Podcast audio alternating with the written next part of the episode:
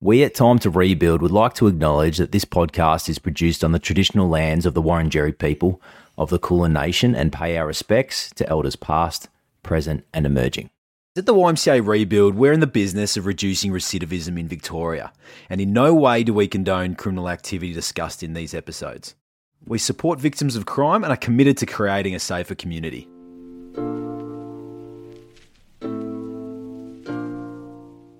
Uh, we met Rob and Ross at Rebuild, great teachers. Yeah, they just kept teaching us how to do all sorts of things um, concreting, plastering, uh, carpentry skills, how to cut wood, how to measure, how to draft, how to draw. Um, the biggest one they plan- uh, told us was um, planning. Everything always starts with a plan, no matter what it is. And they weren't just teaching us skills, uh, they're also teaching us how to be a good person. They weren't teachers of curriculum, but they were teachers of people too.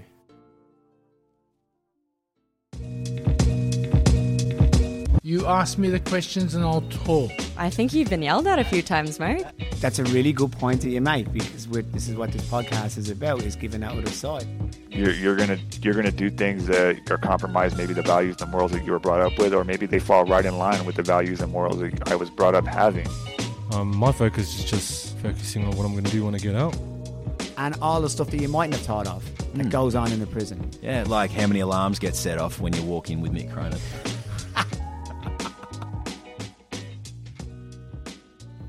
Mick Cronin, Mark Wilson, how you doing? I'm good. Yourself? Doing well, doing well. We're very lucky today to have uh, Rowan joining us, who is currently uh, working for Rebuild.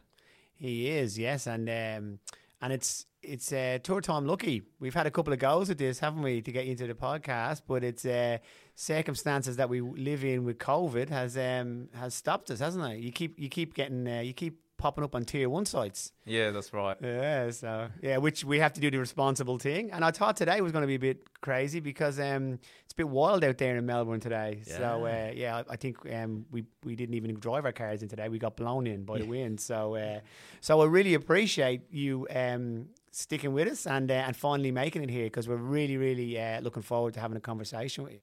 We'll go right back to when we first met, I guess, uh, at, at uh, in the prison. Um, Rowan was actually Mick. You'd be happy to hear this. He was part of the Golden Group.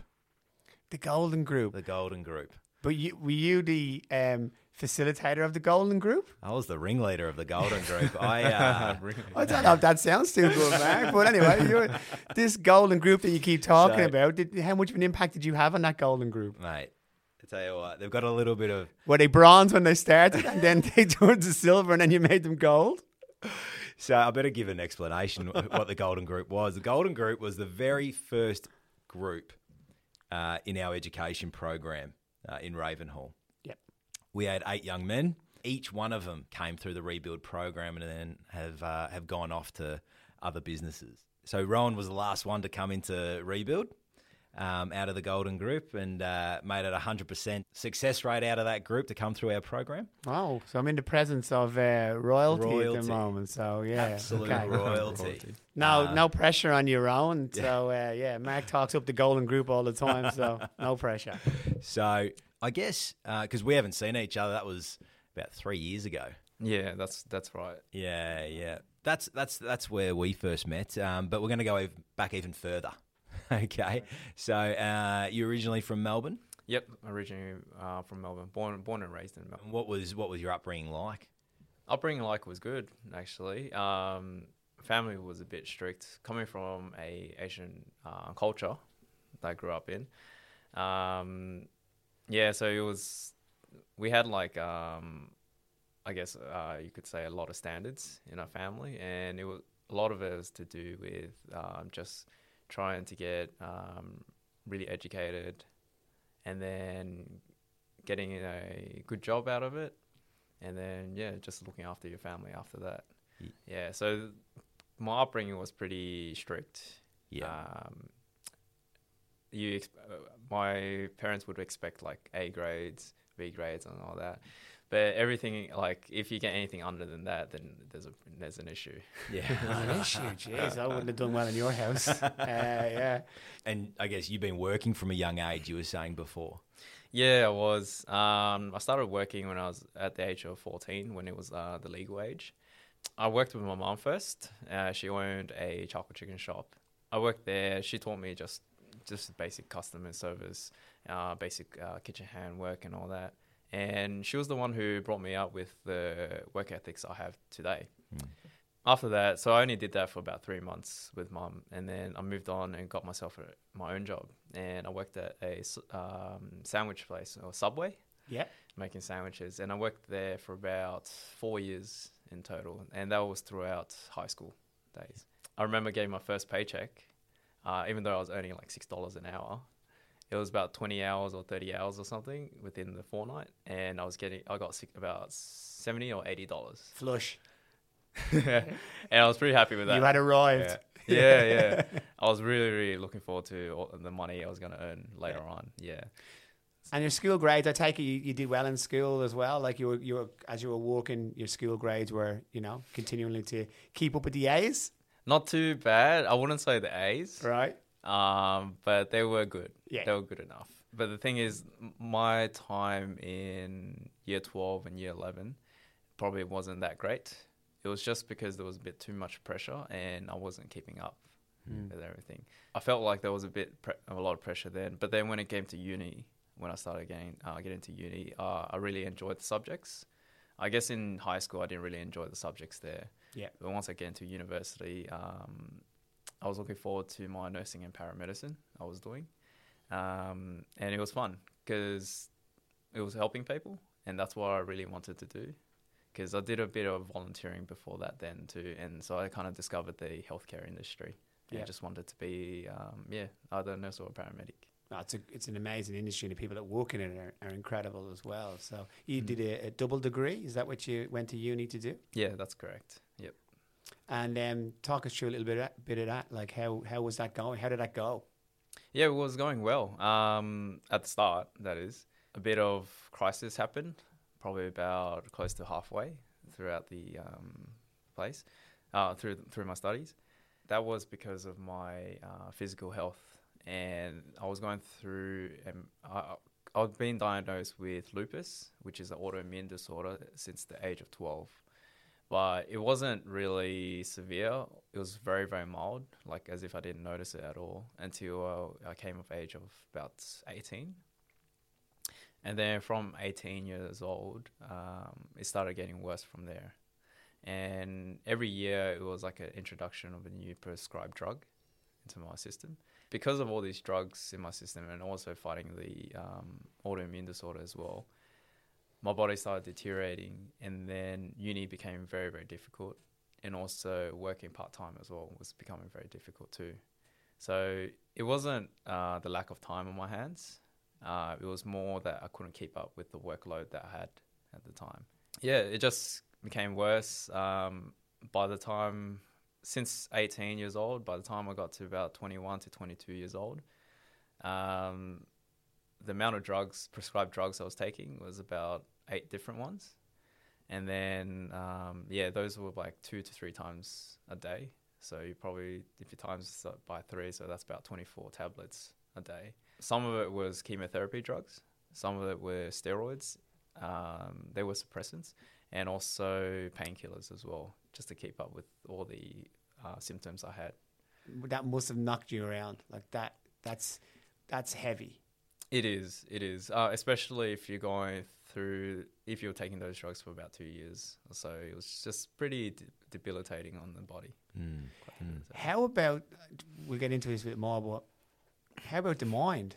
Because here you are, you know, um, doing everything right, going to school, you know, you get you go to uni, you you want to, you know, pursue a, a great career, you know, in, in nursing and paramedics, and out of your control, your body and your health is letting you down.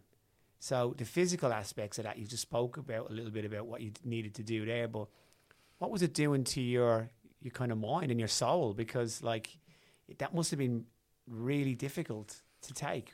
It was very difficult. Um, with the mindset I had, uh, it was, I guess you could say I was very anxious every time. Uh, every day I woke up was just like, what, what's th- today is going to be like? Uh, am I going to be able to get up from bed properly? How long will it take me to get out from bed? Things like that. And also, like, I can't keep up with the group of, like, because all my mates, all my friends, they've moved on. They've gone to uni, they complete their studies, and they found full time work, whereas I'm still studying. And I felt, I know it's not good to compare myself with other people, but I did feel like I was left behind because it was just within my circle of friends where, um, yeah, that was the only thing I could measure at the time. Yeah. Um, yeah, so I felt really set back. Um, I felt like I was incompetent in life. And yeah, so I guess depression was around the corner. I wasn't diagnosed with it, but um, I, I'm pretty sure I, w- I went through that. The biggest downfall I had at that time was that because I didn't speak up about it. Uh, and I reckon that was because of my ego, the, just the pride I had uh, about trying to be successful, trying to be good, uh, being ambitious. And I didn't want people to see me as someone who was incapable of that. This the funny thing was that um, I didn't realize any of that at the time until I went to jail, and then I went to do this course, this program that the clinicians offered, and it was called Making Choices, and it was about 100 hours of drug and alcohol therapy, and also cognitive behavioral therapy too. And during that time, a clinician pointed out, like just from me talking through the experience I had, she said that I, I'm pretty sure you have a problem with how people view you. Yeah, and I didn't believe her at first. I was like, no way. Why would I care about what other people think of me? And then slept on it for about like two weeks and just thought about it constantly. And I kept reflecting back at the time when I was really, really sick. It's like, you know what? If I spoke up, if I told my doctors that was going what I was going through, if I told my family and my friends what I was going through, maybe this wouldn't have happened. Maybe I wouldn't have gone to jail. You know, I could have gone through a different avenue and learnt it through a different way. But then I went to jail. And that was the thing. It's fascinating. Um, it's fascinating self awareness, but it's it's uh, it's also so interesting that you learn it on the wrong side of the of the wall of a prison, isn't it? Yeah, Um, that's it. and I- and what interests me, and I'm sure it's interesting to our listeners at the moment, is if you just listen to this podcast right now, all the way up until you said jail, you wouldn't know what we're really speaking about. You're just speaking about something else with a young person who's you know facing you know illness and so forth. So you would never have you would never have the feel that at some stage you're going to say, and it was when I was in jail. So going back then a little bit to where it then all spiraled a, a little bit out of control for you, or, or you know, you you um, made some, you know, bad decisions at that point. Can you talk us through how that kind of started and, and how it ended up? Yeah. So I guess you could say it all started with uh, lupus, the autoimmune disorder I had. Because because of the the reason why I was taking all the painkillers was to just suppress the arthritis I was having. So I had a lot of joint pain and I had a lot of fatigue. And then um, what lupus does with for me, because it's different for everybody else, is that um, when I get a rash on my skin, what happens to it is that it becomes bigger as if as long as lupus is still there and being triggered. Uh, the rash becomes bigger and bigger, and eventually the rash gets infected. And when that happens, um, it gets infected to a point where it starts opening up in the skin, and then they become ulcers, ulcers on the skin. And so uh, the ulcers can expand, uh, like get really big, and my body wasn't didn't have enough strength to fight it back because the drugs I was taking, they were chemotherapy drugs, and they were suppressing my immune system to stop it from fighting back, uh, fighting off bacteria. So it was your typical bacteria that lives on your skin, and I couldn't fight that back. And so the ulcer got worse, and it started hurting a lot. So they prescribed me with really heavy, heavy painkillers for that. Um, and these painkillers long term weren't great for you because you become very um, become very constipated. Yeah, and then eventually I started having irregular bowel movements and bladder problems, and I eventually became incontinent because of the long term use of the uh, prescribed drugs I had. Um, from there, uh, there was a lot of pain when I urinated too, and then when that happened, I I was almost bedbound, pretty much, and it was I struggled to get up from bed every day. So, because of my physical health deteriorating at the time, I couldn't study anymore. Um, I failed a lot of subjects within with like within the span of like about two years, because um, I did study for about two two years and that was fine, but then the course was supposed to be finished in four years, but I failed another two years on top of that. So I would have finished already, but I kept failing the subjects just because I couldn't keep up with the workload. Um, and then because of my uh, constant failure of my uh, subjects, the school was about to expel me because they didn't take failure as lightly. And so that triggered me. That made me really like upset about that. The fact that it took me 20 minutes to get out of bed every morning as well and takes me like, and I can't sleep as well at night. Um, and I had to rely on the drugs to put me to sleep, basically. Yeah, so when all of that came, all, all added together, the pain just kept on compounding mentally, physically. And then um, it came to a point where, look, I, I'm not getting anywhere in my life. And to me, getting nowhere in my life, it's it's a big deal for me because I had standards of my own and I had a goal of my own, but I wasn't achieving it. I wasn't get getting to the point where I wanted to go. And so I thought to myself, right, the best way to make money from home in my bed was probably to get on um, my phone and gamble and then try to become a professional gambler. I was being very optimistic in the wrong ways at the time. I gambled away all my savings I had. Just be mindful that I was working since I was the age of 14. I was earning, yeah, at the age of 14, I was earning $6 an hour. And then it went up as I aged. But at the time, I was saving all my money. Um, I paid for all my school fees, my uni fees, all my books. I paid for my own car, my petrol, all the needs I needed just to get through like uh, university and stuff. And all of that was just gone in three days, pretty much. Yeah. Three days. And what kind of gambling was that? Like, what were you? What were you playing? Like online? What was it? I was doing horse racing. Horse racing. There was no formula or anything to that. No. Mm. That Just- was purely just gambling. Yeah. I think. And I don't know if you can be a professional gambler with horse racing, to be honest. Unless you had a lot of money. Well, I'm Yeah. Irish. There's a lot of people in Ireland that actually probably maybe disagree with that one. But no, I'm with you. I'm with you on that one as well. So, yeah. So, Yeah. so when did it? When did it? When did it like take the next turn? Like when did it? Like where did the gambling lead to? And Yeah, so after like um, losing all my money, that was when I think I was rock bottom by then. Um, I was very, very vulnerable. Surprisingly, a week later, I got asked to do a job, and that involved drug trafficking, but as a mule.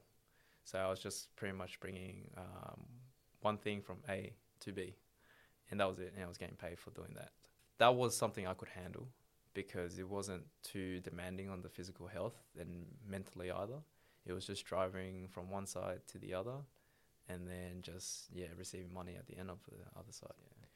So when you were doing that, was I'm assuming like that wasn't a part of your life up until this point. No. Um, how did that feel? Were you what were what were the feelings that you were going through when you were doing that? At the time, I think uh, because because of how I lost all my money and how life was like getting pretty uh, disastrous for me. Yeah. I didn't think much of it. I didn't think of what, what I was doing. I wasn't thinking of the consequences I was doing. I was just wanted to get paid. I just wanted the money needed the money. Yeah, because with the ulcers I was having on my uh, body, I was uh, paying about eighty dollars a day just to get the bandage on and off and redressed every single day. And eighty dollars a day is quite a fair bit for someone like me, like a student. Or yeah, For most people. time. Yeah, Absolutely. and yeah, didn't have the capacity to pay for it, and I like I had like that uh, ego where I didn't want to speak up and tell anyone about my problems. So I never asked my family for help. They did help in some ways, but I I could have asked them for more. Did you feel that because that's who you are? Was it is it is it culturally as well? Like is it just it seems like it's a lot about pride with you as well. Yes, definitely. It was definitely uh, a lot of pride involved in my uh, in my life. Um, I just never, I never wanted to seem as weak, and I wanted to be someone who was competent, who who was uh, be able to self sustain his own life. You know, um, I guess you could say try to be the man. From the outside looking in, yeah, look if you can think back then, yeah. Yep. You probably saw yourself one way. hmm Has anyone ever told you that, like recently, like, no, we saw you this way? Like, was it obvious to people that you were struggling, or were you just really keeping away and keeping it uh, under, you know, keeping a lid on it so people couldn't get at you and, or realize how how far it had gone and where you were at? Yeah, I kept a lid on it. My family, uh, my mom and my brother, uh, they saw how bad I was. They didn't push me to do anything because they saw the how bad my health was. Um, but the thing is, I never told them how bad I was, what I was going through, like the pain and stuff like that. Um, every time I took my medication, they wouldn't, they wouldn't, it wouldn't be in front of them at all. Um, and also with the doctors, uh, sure they noticed all the ulcers and all the rashes on my body, and I was telling them about my uh, joint pains and all that. But then I never told them about my mental state, and but at the same time they never asked about my mental state either, as well with that. Um, and with my mates, I'll just see them once every month or something, and they think I'm fine. You know. I can only imagine. You, you painted a picture of what life could be in it, but I still couldn't imagine like what you were going through there. When you were doing, um, when you were being a, like a drug mule and stuff like that, was the gambling still happening? No. You just realised you're a really bad gambler and said, "I'm not going to do that anymore." Is that what that that actually went away? So it was just then you were solely just being a drug mule, um, and then using that money to you know pay for your medications and all your treatments that you needed. Yeah, that's right. Yeah. Yeah. Where did it come unstuck? It's yeah, basically when I went to jail is when everything just stopped. Um, the the the fact that I was doing the drug mule itself, um, I guess I wanted I wasn't really into it anyway to begin with. I was pretty much a hypocrite because I was studying nursing and paramedicine, and yet here we are dealing drugs to the community, and that was yeah, I just couldn't fathom that at all. I just didn't understand that uh, what what I was doing at the time. Yeah, it's it's yeah, it was really bad. It's interesting, isn't it? Because you can Yeah. think you you had ambitions to be driving around in an ambulance with certain medications, you know, doing certain work, and then you, you you're, you're driving around with illegal medications and illegal drugs, doing Yeah, the complete opposite. That's a really fa- what you've just said there is really, is really interesting. yeah, and I think I was just full on on survival mode. Yeah, it's just I wanted to just get through this. Yeah, um, and at the time, that was the only solution I had, and that was the only option I had. I didn't know that there was so much help out there. Yeah. you know, and yeah, help to me, um, help wasn't. Uh, I wasn't aware of it at all. I thought everyone out there was uh, a competition. You know, in life, everyone was pretty much a competition. It's how I saw it. Yeah, yeah. Which, yeah, biggest downfall I have. Okay. so from I guess from your first run to getting caught, what was the time frame that you were doing this? Probably lasted about four months, six months. Okay. and then that was pretty much it. Just got arrested by, yeah, a lot of undercover people. Yeah, Yeah. it was pretty traumatic, I guess. Um, I just remember there was so many people around me at the time when I was arrested, and then the weight of the handcuffs that was on bound to me as well, and how cold they were as well, and I was just my whole world sank. It felt really fast. Now that I think about it right now, like how how all of that, all how everything, how my house got raided, how I got arrested, interrogated through that, um, and then finally into a jail cell. Can't believe all of that just happened in less than a day. It was very, very overwhelming. Yeah. The I guess the severity of what you're looking at would would have sunk in pretty quickly. Yeah, dude. Because I even asked the detective, how long am I looking at? And then he asked me how much I had. I told him, and then he said, You're looking at about 25 years. Yeah, then when I heard 25 years, I counted my age. I was 23 at the time. So I would have been out when I was 48. I don't know what I was thinking uh, then. Mm. It would have been frightening. It was. It was very frightening. And I believed him because this was the first time I was in this world. And I've never really became part of this world, so I don't know anything about it at all. So yeah, I believed him and then until later on, um, when I was finally in my jail cell, um, a lawyer came to me. I didn't know where he came from, like why he came to me. I didn't know my rights or anything as well, like that. But apparently my brother hired him and I was like, oh wow, what what happened? you know, Mm. it was I was surprised because I thought I was left for dead, pretty much. With my mindset at the time, I thought that my family would have abandoned me, then, but I was completely wrong. They full supported me all throughout my um, remand period, and paid for the lawyers and got everything set uh, set out for me as much as they could. Yeah, to the best of their abilities, and yeah, I was just that was the big difference. Like that was an eye opening for me.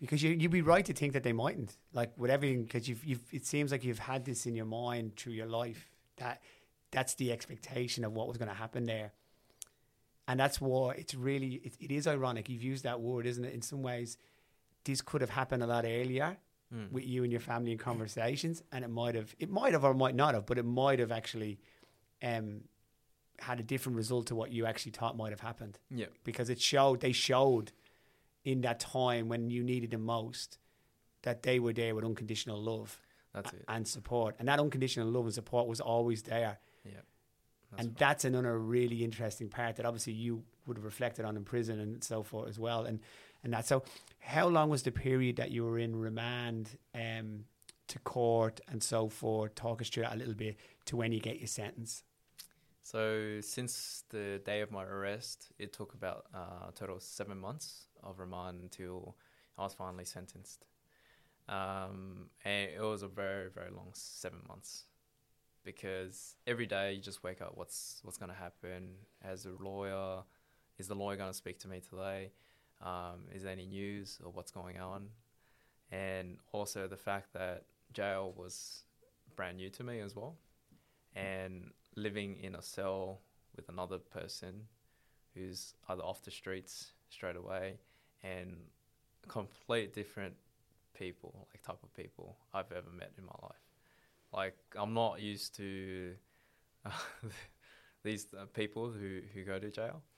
Um, yeah, I've just never really encountered anyone like that ever before, and yeah, just trying to understand them and trying to um, just work with them because you have to work with them uh, because you're just stuck in a cell with them the whole time, and you also live with the majority of them around there too. Um, so yeah, that seven months was pretty hectic, but until I got sentenced, um, it started getting a lot easier because I knew how much time I had left, and I knew I wasn't there forever. Mm. It was just a temporary thing. Yeah. Mm. That's that's remand is a is a is a melting pot of Yeah. emotions um, for a lot of lot of young men. Um, just purely that, as you said before, not knowing. I think we get kind of anxious day to day lives, not knowing things. You know, That's looking at the prison, there's maybe 200 people in the remand, Hmm. 200 people not knowing their fate for That's long it. periods of time. yeah. You know, it just heightens everything. So it heightens people's emotions, uh, expectations. Yeah, you start to you start to tell a story in your head that you don't know it's going to be true or not. That's right. You know, from my experience working with you know a lot of young guys in there, it makes uh, makes it very difficult uh, day to day. And you can see once people get sentenced and put into a into a sentenced yard that things become a lot more not not relaxed, but uh, easier to do your time. Yeah, that's right. Well, if you lived in the jail system, like from remand to sentence, you can, I guess you could say it's more relaxed in the sentence section compared to remand. Because Yeah. remand is just constantly just changing. Every day is different. Yeah. Uh, the amount of people that come in and Mm. go as well in remand, whereas sentence is a bit more stabled. Mm. So you know who's doing long time, who you know who's doing the short time. So usually you go with someone who's doing the same amount of time as you. Like uh, you buddy up with that person. Yeah, because you know that they're not going to leave anytime soon in the next month or so. Yeah, that's yeah. Interesting. I, I- I'm really interested just to see where your mind is at with this and just get a really like honest insight. You mentioned when you said like that you were in prison and then you're with people that go to prison. You are one of them people. now. Yes, yes. Yeah, you are one of these people. But in some ways, did you did it take you time to realize in prison? It doesn't matter what you are, what you do, what you are the same. It's a level playing That's field. it. Yeah. Yeah.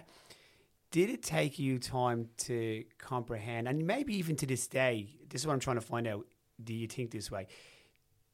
Did was there a point where you didn't see yourself as everyone else uh, in the prison? Like I'm not like these people. I don't. I I shouldn't be here. And then was there a point where you go, no, I I accept what I've done, and I am here, and I need to now realize that this is the level playing field, and I have to be on a level with these people, and I can't see them as different to me in some sense. Does that make sense? Is that yes, fair to say? Yes. Um, yes, you're right. So I had different stages when I, uh, of how I saw things uh, during my time in jail.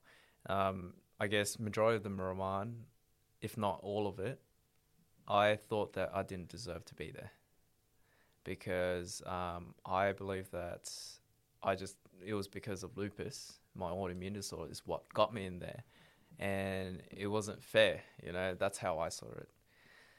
And then, um, then when I got sentenced and I got my time, I started hanging around like from remand to sentence. You find a lot more uh, people who are quite similar to me because you've just been longer in the jail and you can just see uh, more of it. And I've been to different, a lot of different jails too. I moved around heaps, um, and I found people who are very similar to my situation, sort of like-minded as well. Um, and yeah, they've they've already been in jail for a few few years already, whereas I'm just starting off as well. But they they were pretty much my coaches and like my mentors in, in jail, and they're like, "Nah, you you did that's what you, that was your choice, you know, that wasn't something that happened to you. Like you're you're an adult, you can make your own choices." Um, and this was the choice you made. Sure, like um, lupus and the drugs and uh, failing school and stuff might have been a factor in um, you making that choice, but you still made that choice, and so you have to take the responsibility of the choices you make, and you got to own it. Whether it's a bad choice, whether it's a mistake or it's a good choice, you still have to own it. And then from there on, you don't you don't want to fall back on it. You want to fall forward and move on. Uh, not move on, but move forward from it. So, yeah, obviously it didn't take one day for me to realize that. It took me like months and months of just repeating and just trying to get uh, my mind around it and accepting it because I did blame lupus for a very long time. And it wasn't lupus that made, got me into jail. It was actually myself, my own choice that made me get into jail. I always thought that what I regretted the most was not being um, wise enough to know that there are other options out there. Not because I was so stuck in my small world of yeah, get your studies, um, uh, finish your studies, get work, and then get a job, get a house, and that's it. Yeah, um, that that was my world.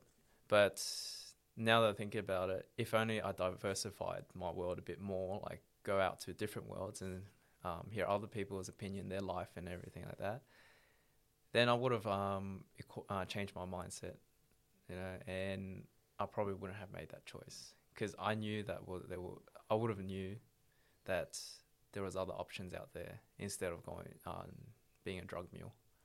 Yeah, if I so- seeked help from a psychologist or something like that, um, that probably would have helped me change my course of action. Easy to say. It's Yeah. easy to say. Hindsight. Yeah, hindsight Yeah. always. Um, Hindsight's always yeah, better. Rowan is always there, but like, there's also massive factors. It's interesting that you got to that point, and I, I'm, I think it's yeah, saying that it's not lupus, and it's not that, it is a massive factor, and you're obviously on a lot of, you know, different medications as well. So, it's, it's not a clean mind you're you're you're moving around with there, you know. Mick, Mark, what's on your mind uh, my wife's furious at me. again? Yeah, again. What have you done this time? Uh, we don't have a chopping board. This is the thing. Right So I'm just straight on the counter. on your marble, on your good marble, your Italian marble. Marble, granite. Not sure yet. But I tell you what, I'm making a complete mess. Well, you know what? What's that? I can. I'm the answer to all your problems. You have been so far. And I tell you, it's not going to stop here. We have an amazing range of chopping boards. We have um, cheese boards, chopping boards, different sizes that will fit that marble countertop that you are so badly destroying at the moment. You're going to save my marriage. I am going to save your marriage yet again. And here's the thing these chopping boards, if you go to our website, www.ymcarebuild.org.au, anyone can buy them. And here's the kicker if we sell seven chopping boards per week, we create one job for a young person. Seven chopping boards, nothing. But the impact, massive. So if you're like you, Mac, and you're destroying countertops and your marriages is on the line because you haven't got a chopping board, well, I tell you, rebuild. That's where you get it. You know what? We do a lot more than just help young people in the justice system. I'd like to think so. We're helping relationships. Screw Dr. Phil.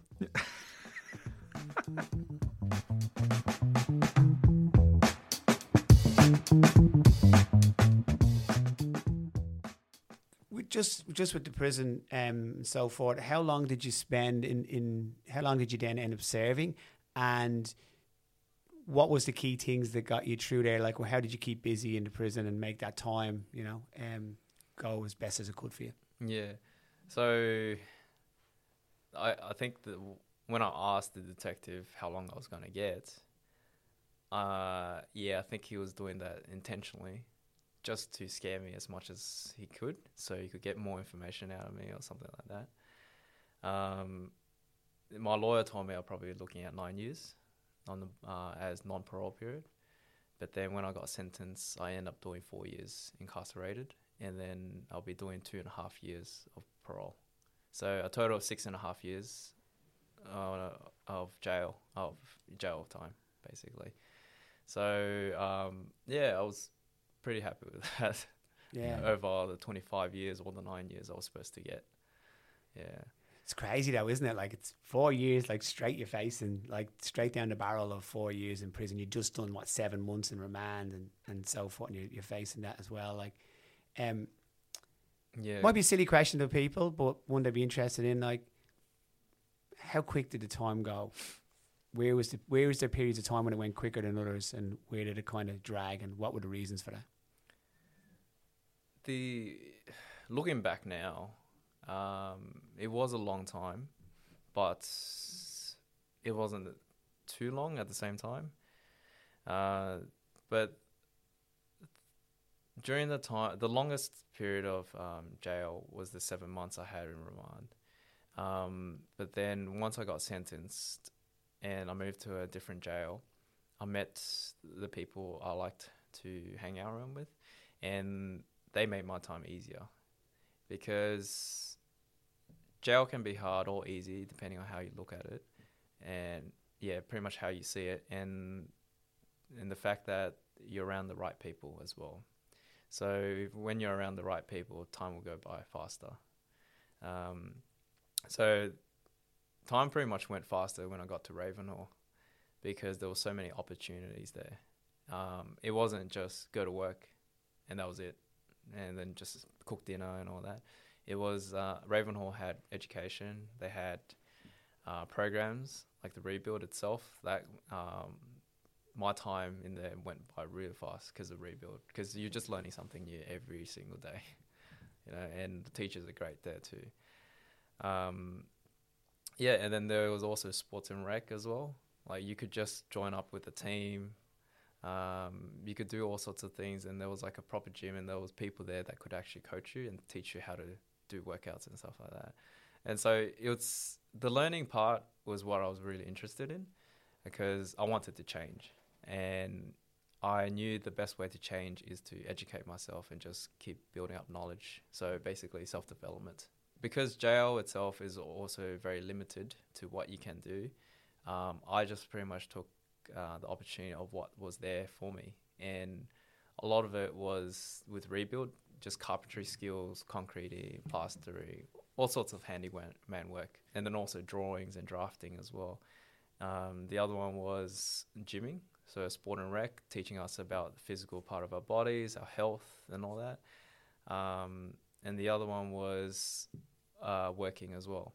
Uh, I was working as a peer supporter at the jail, so I had to meet a lot of different personalities while I was in there, and that got really interesting because I wanted to know their stories, and I kind of reflect their stories with my own story as well, because it's like, yeah, you know what, everyone's not here for the wrong reasons, like in jail. They're here because they needed to survive. You know, they they probably most of them probably didn't grow up with parents. Um, a lot of them grew up in the streets, and so that's all they know. And why they grew up in the street, uh, why they're in jail, it's only for them to survive. You know, and I've had a lot of, uh, I guess, both empathy and sympathy for for the people who do come to jail because that's all they know in that world. If they had the opportunities of education and all that, um, and the skills, and pretty much the tools in life, then they prob- that probably the last place they'll be looking at to go to. So I started off uh, wanting to help people. Went to uni to do nursing and paramedicine to help people. But then I saw like a different side of things, you know. Even though I can't go back to the job I wanted to because of my criminal record, there's other avenues I can still take to help people in the community. And I reckon, well, because of jail, but I reckon young men uh, are the best people to help out right now. Yeah, that's that's the plan for the future at the moment. I can, it's a good plan, and you know what? I can you can definitely see you in that. You know, you can you've obviously had a lot of life experience, probably a lot more than you should have. You know, Yeah. across so much as well. And before we get on to how it all kind of moved into where you are at rebuild and and, and came and leaving prison, just really quickly, how did your health go in prison? Just really fa- fascinated to know, like, how did you manage your health in prison? Because it was pretty difficult on the outside. So Yeah. how how was that when you were in prison? So the funny thing is that um, the one thing I learnt about lupus was that you just got to stay away from triggers, and I didn't know my triggers. I didn't know the fact that you had to stay away from uh, triggers at all for lupus. So, um, for example, if you have asthma, hay fever would be pretty detrimental to you. So you stay away from any pollens or anything like that. So you stay indoors. Yeah, that's a trigger. For lupus, it's uh, all sorts of things, and it varies for every person who has lupus. What I learned for myself is that um, seafood and uh, GMO products, so genetically modified organisms, they have an impact on my um, lupus and it triggers it. So when I was sick, I was eating a lot of seafood because I assumed it was healthy because it was uh, like a lean meat, uh, low fat, you know, it was good fats, stuff like that. So I just kept eating it, and I didn't know it was a po- it was poison to my body. Wow. So you, I guess you could tr- treat it like almost like an allergic reaction, but um, it doesn't happen instantly. It's just like a, a build up over time, over time. Yeah. So it's pretty interesting, and the m- Seafood's pretty hard to come by in prison. Yep. Uh, Lobster? wait, Friday night fish and chips though. You'd have, probably have to stay away from that. Oh yeah, Yeah. That's it. But I didn't know at the time. But it was only once a week, whereas on the outside, I was eating it daily, Daily. three times a day, if anything.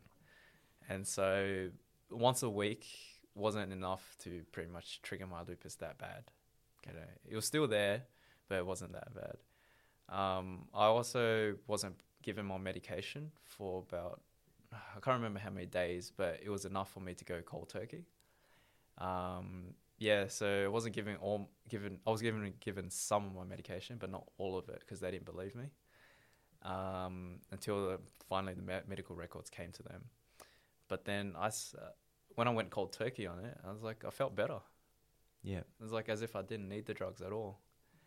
And so um, I started staying with the drugs I knew that was helping. And then I slowly took them off as time went by. And then to this day, I'm on two drugs, two medication versus the eight medications I was on previously. And the two medications I'm on right now are very mild, as in they're like Panadol, basically. So there is almost no side effect on it at all. So yeah, come a very long way. So jail itself was like a blessing in disguise to me. Wow. It, it's, yeah. We've heard that in different ways about how it works on someone's life when they go, I needed to go there for different reasons because I was out of control or, I, you know, was really badly drug in, um, dependent or, or, or whatever it was. Yours is just so interesting that, you know, you got lupus became under control in prison because you were removed from daily things uh, or, or your lifestyle as it was. And slowly you, you got to kind of figure out that what you were putting into your body wasn't necessarily needed anymore Yeah. to help your body. And there was other ways that you could strengthen and help your body as well. So And it's crazy to think like, what if you didn't go to jail and you were still taking eight pills? Like, what hmm. would Yeah. what what situation would your body be in at the moment? Well, because I was incontinent and urinating was really painful, Yeah. I saw myself not living past 30. That's how I saw myself. yeah, And that's why I was in a rush to make money as well at Yeah. the time. Yeah. At least leave something for my family. That's what I was thinking. Yeah. It's like just hearing all that. It's it's a great question that you It's- posed there. Like it is like, what would it have been if you didn't? The only thing that might have helped, which we've touched on and you've touched on lots, is whether or not your ability to ask for help Hmm. at some stage would have kicked in, Hmm. um, and it mightn't have been in time. You know, um, Yeah. And, you know, like how you threw yourself into education and, and looking after your health in prison, just upon reflection, you know, before even sitting down with you today, and I was thinking of all the interactions we had uh, inside prison. I'm thinking about the ones that, you know, where we just ran into each other kind of, Mm, you know, uh, as you do. And it was either you coming out of the library mm. or the education centre, or you coming out of the gym. so I can't, I can't picture, I can't picture having like running into you in anywhere, any other part. yeah, So very much. yeah, and I know like for our sports and rec staff, you were very well known down there. Yeah. Um, I guess because how frequently you were down there with that, your structured workouts. Yeah. Um, Keeping busy uh, uh, also helps uh, Yeah. with time, like pa- uh, let time pass and stuff. Yeah, I I was very interested in all the programs because, yeah, I wanted to learn more about the body. I wanted to learn more about like my health as well. So, uh, throughout prison, I was focusing a lot about my health and just studying uh, almost every day, just figuring out well, what's going on. You know, why? How did my health fail before, and why is it okay now? yeah. you know, and then how can I make it better from now? Because I don't think I've ever felt good. I don't know what good feels like. You know, I don't know what healthy feels like until, yeah, until you actually feel it. Because I was always feeling crappy throughout my life. Because um, I haven't noticed it in my teens because I thought that's how you normally feel. but I was very tired all the time, like fatigued, and um and I had s- a bit of joint pain here and there, but I thought that was just I don't know, just a normal way of growing up or something like that. So I didn't know any better until I actually felt better from just focusing on my health and um, yeah, just eating the right things, getting the right routine, sleeping at the right times and stuff like that. So it's it's pretty eye opening. Yeah. Mm. So, tell us how you then, you know, got connected to to rebuild. Um, obviously, you mentioned doing the program in Ravenhall. Um, you were doing the rebuild program in there, which in, in the workshop. And uh, yeah, how did how did it come to you know becoming a a crew member uh, with rebuild in the community upon your release? Well, when I, it was basically it was at Ravenhall when I think it, the first encounter wa- with rebuild was with Damien. And Sorry then- about that. nah, joking. we always we always give it to Damien on this one. He's a legend, but we always give it to him. We um we saw this person just walking around and he was like in like different uniforms like had a um had a company name on his um high vis or his uh, top. And in in prison we only see officers. And then with the teachers they wear casual. But he was in like working clothes basically. But we did take notice of him. And then eventually eventually word got around yeah, we didn't know who he was, so we, I guess I guess we went and tried to find out. And so yeah, he spoke to us and he said, "Oh, it's only under 25 five year olds that can do this program where we teach you all sorts of things, take you to a workshop, and we teach you all these skills and upskill you." So we're like, "Yeah, we'll, we'll do it." You know, put us put our name forward and stuff like that. And then yeah, then the program kicked off. Uh, we met Rob and Ross out there uh, at Rebuild and then great teachers, really chilled blokes, and they love the banters. They love giving the banters. They love the banters on on them as well. And then um, yeah, from there we just kept yeah they just kept teaching us how to do all sorts of things. Um, it, yeah, concreting, plastering, uh, carpentry skills, how to cut wood, how to measure, how to draft, how to draw, and um, the biggest one they plan, uh, told us was um, planning. Everything always starts with a plan, no matter what it is.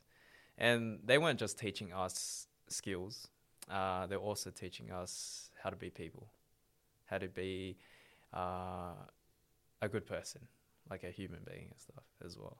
So they weren't teachers of curriculum, but they were teachers of people too, which I really, really admire as well and yeah, once I um, once I got out of jail, uh, I came to rebuild because I knew that it was a place of education. Yeah, it was a place of not only upskilling people but also teaching people like values, beliefs, yeah, morals, and then just how to work hard as well, reality of things Mm. in life. So yeah, and I'm glad to be with Rebuild uh, right now. Did you ever think you'd see yourself uh, working for a commercial maintenance business, doing uh, landscape and garden and all that? That probably wasn't uh, something. Even in prison, you probably wouldn't have thought at stages that would have been a career pathway for you. No, not at all. I thought that I was gonna become a social worker straight away Mm. as I got out, but there was a lot of uh, obstacles to becoming a social worker because of my criminal record. However, um, Rebuild is pretty much like a social work as well. Uh, well, it is a social enterprise, but um, their main job, their focus is um, construction or maintenance, landscaping. Um, but also to teach the blokes that come out of jail. And so I I got into it, and then now that uh, I've been with Reba for a while now, uh, I want to take the position of a senior crew member, where I can relate to the guys that come, uh, the new guys that come in, and then just work with them. So, in order to become the social worker I want to be, you know, you got to start somewhere Yeah. and I found the perfect place to start from. It's great to hear, and Mm. it's such important what you just said because we say this all the time. You can teach people trade skills and gardening and, and painting and everything that we do, but you know, to have them to have the ability to listen and to support and just give some options and a little bit of advice and kind of go, like, I've been here, like maybe think about doing it this way, or do you know how you know just how you going in the day. Mm. That is the most important thing. Mm. I believe that rebuild does, Mm. um, and why it's you know success is, and why you know it's why people love working for it, why we love doing the work that we do is because of that. So it's it's great to hear that, and I can I can see you in that role, and I can see you know the impact that you would have as well. So, Mm. um, what's your what's the future look like? Because obviously you know you're, you're with rebuild and. We love keeping you here, but uh, but like we're also what are what it's about is is creating a, a really safe, welcoming environment where people can kind of find themselves, can you know work, and then can you know if they need to take that next step, whether that's still with us and moving up, that's great, or whether it's they have ambitions to go and you know study again or go and work in a different industry. Where's your kind of head at, at the moment with your kind of future? At the moment, my focus is uh, basically self development, and um, I did as much as I could while I was incarcerated, just for the self development part. Um, then I got out here, and I needed to focus a bit more on, on it, because my future, I reckon, is um, looking after the community, and uh, I think my target audience is probably helping out uh, young young kids that don't have opportunities. At the moment, I'm going to stick with Rebuild for that self development. I plan to move to a full time job in the civil construction industry. Um, there, I plan to work for a bit, um, try to move up uh, from like just being a general labourer towards uh, like a higher position, uh, maybe a manager or something. Uh, and the goal was probably to become a safety officer too and just just to understand and how to deal with people you know that's that's pretty much like my progress to be for self development as well. Because I believe that if I do want to work with kids in the future I need a lot of wisdom. And I need a lot of knowledge on how to interact with all sorts of different personalities. Because one person could take something a bit too serious or uh, a bit more sensitive than the other person. So I just need to how to know how to work my way around people like that. But at the moment, I'll move on to civil construction uh, as the short term, just to build up some capital, uh, just to establish my own foundation. Because I gotta look after myself before I can look after people, Mm. is what I think. Because if don't look after myself, I won't have the capacity to look after Yeah. other people. That's right. That's right. Yeah, yeah. You mentioned it's interesting you say you know you want to have more wisdom and, and you mentioned self reflection. Just by listening to you for whatever time we spoke about, I can tell you you have both of them in a lot Thank of it. You have been more than self reflective the whole way through this interview. Yeah. You are very in touch with where you're at, where you've been, and where you want to go, and the influence that you can have. So that's really clear to myself and Mark. Just listen to you. Like not many people have that. You know, you've you understand yourself. Hmm. And I think it's because of what you've been through, hmm. and you've been through so much of it, and it's diverse, and it's gone through crazy pathways that you've had to learn a lot. And you can, you know, you're still going to learn. Everyone keeps learning about themselves, but you seem to have a good grasp on it. And wisdom, I think you have a good grasp on that one. I think you're, I think you're a very wise man. Um, so I think that whatever you choose to do, whatever pathway you choose to go into, whatever company you choose to work for, you know, they're going to be lucky to have you Yeah, because I think you know you're only getting going, um, and I you know be really interested in and to see where this all ends up for you because I, I think it's it's going to be great things. Mm, yeah. Thank you. I'm actually sitting here worried about my job at the moment. Well, you should Do it. sit every day. You sit there. You should worry about your job, Mac. Or you wake up in the morning worried about your job. so no, I got a purely joke. But um, so how's everything these days with your family? Everything with my family right now is great. Probably better than ever.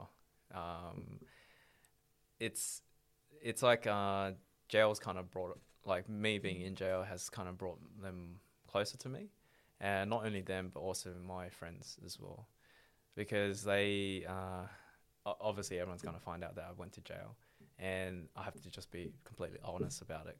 Yeah, and yeah, my my friends a lot closer than ever, uh, and my family is a lot closer than ever.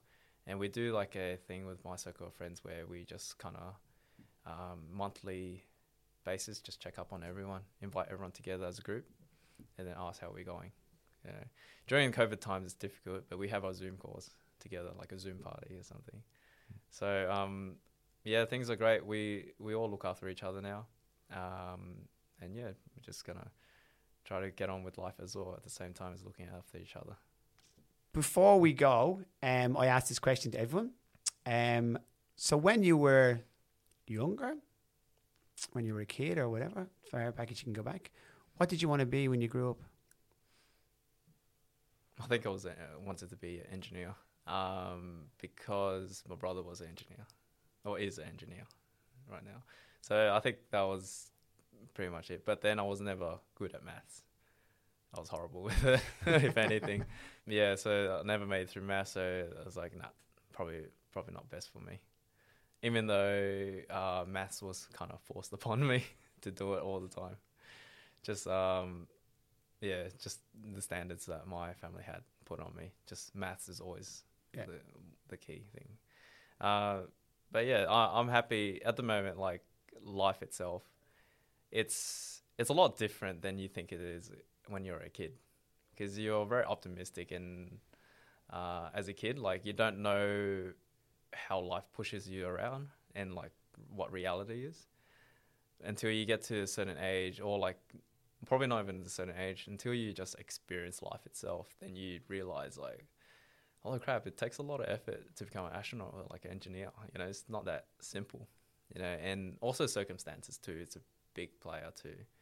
Um, i guess not everyone has the resources growing up to become what they want to become as well so that's something you gotta uh, that i have to yeah people just gotta be mindful about as well but the one thing um, I learnt the most, and it was like a it was a quote from one of the um, speakers that came to Ravenhall, uh, Stan the man.